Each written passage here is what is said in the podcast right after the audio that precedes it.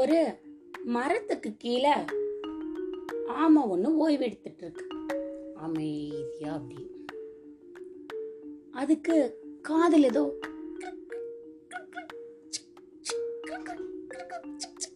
இப்படி சத்தம் கேட்டுட்டே இருக்கு. எங்க இருந்த சத்தம் வருதுன்னு இந்த ஆமை இப்படியே தேடி பார்த்துச்சு. அப்புறம் சத்தம் மேல இருந்து தான் வருது அப்படின்னு நிமிர்ந்து பார்த்தா அங்க ஒரு பறவை கூடு கட்டிட்டு இருக்கு.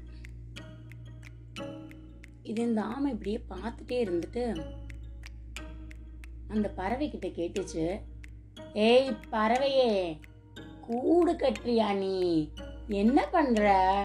உடஞ்ச உடஞ்ச குச்சி நார் பஞ்சு எல்லாத்தையும் வச்சுட்டு பார்க்கிறதுக்கு ஒரு வடிவமாவே இல்லை அது. அப்படின்னு சொன்னுச்சு. பறவை. ஆமா இது என்னோட கூடு தான் நீ சொல்ற மாதிரி உடஞ்ச குச்சி நாறு எல்லாத்தையும் வச்சுதான் கட்டுவேன். ஆனா இந்த கூடு எனக்கு ரொம்ப பிடிக்குமே அப்படின்னு சொல்லுச்சு. ஆமா. என்னோட கூட பாத்தியா? ஏதாவது ஆபத்து வந்துச்சுன்னா அப்படியே அவக்கடம் உள்ள போயிடுவேன். என் ஓடு தான் என்னோட கூடு. அப்படின்னு சொல்லி சிரிச்சிச்சு. இப்ப இந்த பறவை. எங்களுக்கு ஆபத்து வந்தாலும் நாங்க இந்த கூட்டுக்குள்ள வந்து இருந்துக்கோமே எங்களை ஆபத்து ஒண்ணுமே பண்ணாதே. அப்படின்னு சொன்னுச்சு. இந்த ஆமை அது எப்படி நீ ஒண்ணுமே பண்ணாதுங்கிற? காத்து பொய்ன்னு அடிச்சா பறந்து போயிரும் போல. மழை ஜுயின்னு பெஞ்சிச்சுன்னா உங்க வீடு நனைஞ்சு போயிரும். இதை வச்சுட்டு எப்படி நீ பாதுகாப்பா இருப்ப? அப்படின்னு கேட்டுச்சு.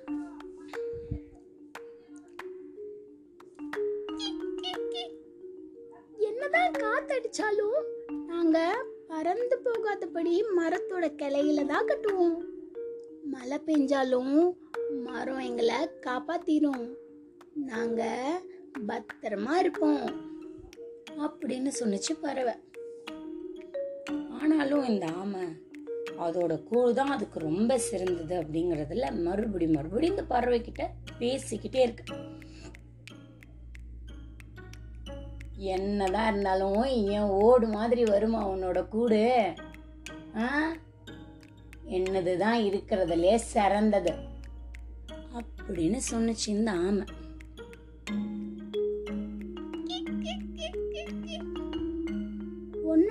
ஓடு சிறந்த ஓடா இருக்கலாம். ஆனா அந்த ஓட்டுக்குள்ள உனக்கு மட்டும்தான் இடம் இருக்கு. என்னோட கூடு பார்க்கறதுக்கு வடிவமா நல்லா அழகா இல்லாட்டியும் என் குடும்பத்துக்கும் என் நண்பர்களுக்கும் இது போதுமானது. நாங்க அத்தனை பேரும் இதுல சந்தோஷமா இருப்போம். அப்படின்னு சொன்னுச்சு இந்த பறவை. இதுக்கப்புறம் ஆமை எப்படி வாயை திறந்து பேச முடியும்? ஆமை வாயை மூடிடுச்சு. இன்னைக்கு கதை நல்லா இருந்ததா?